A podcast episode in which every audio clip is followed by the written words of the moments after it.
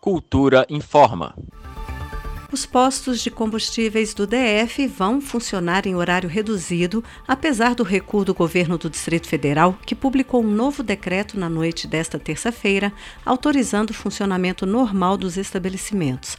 A afirmação é de Carlos Alves dos Santos, presidente do Sindicato dos Trabalhadores em Postos de Serviços de Combustíveis e Lubrificantes derivados de petróleo e lava-jatos no DF, o Simpos Petro.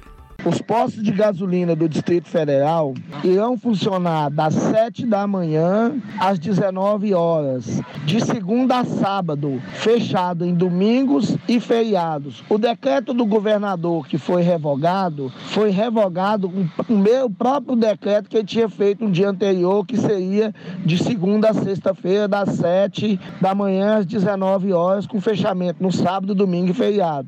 Porém, antes do decreto do governador, nós já tínhamos feito um acordo coletivo entre os dois sindicatos laborais e patronais para funcionar de segunda a sábado, das 7 da manhã às 19 horas, com fechamento nos domingos e feriados. Portanto, a revogação do decreto do governador, ele só altera o horário de sábado. Porém, os postos continuam, terão que respeitar o acordo que foi feito, o acordo coletivo, ou seja, os postos de gasolina irão funcionar de 7 da manhã às 19 horas de segunda a sábado e fechando aos domingos. O acordo coletivo citado pelo presidente do Simpos Petro, DF, atende à resolução 812 publicada na última segunda-feira pela Agência Nacional do Petróleo, ANP, que estabelece que os postos de combustíveis funcionem de segunda a sábado, de 7 da manhã às 7 da noite, fechando aos domingos e nos feriados.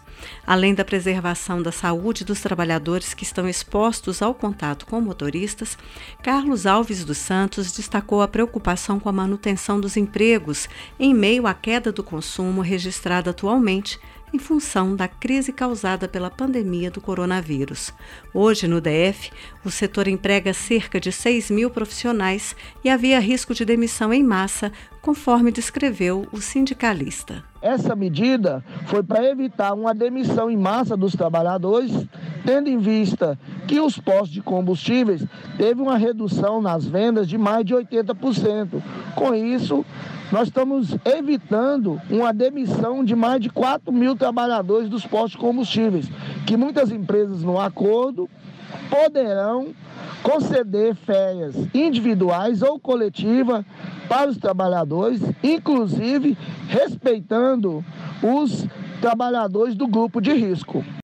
Segundo o acordo firmado entre os trabalhadores e os empresários do setor, a redução do horário de funcionamento dos postos de combustíveis vai valer por 120 dias ou até quando durar a emergência de saúde pública causada pela pandemia do coronavírus.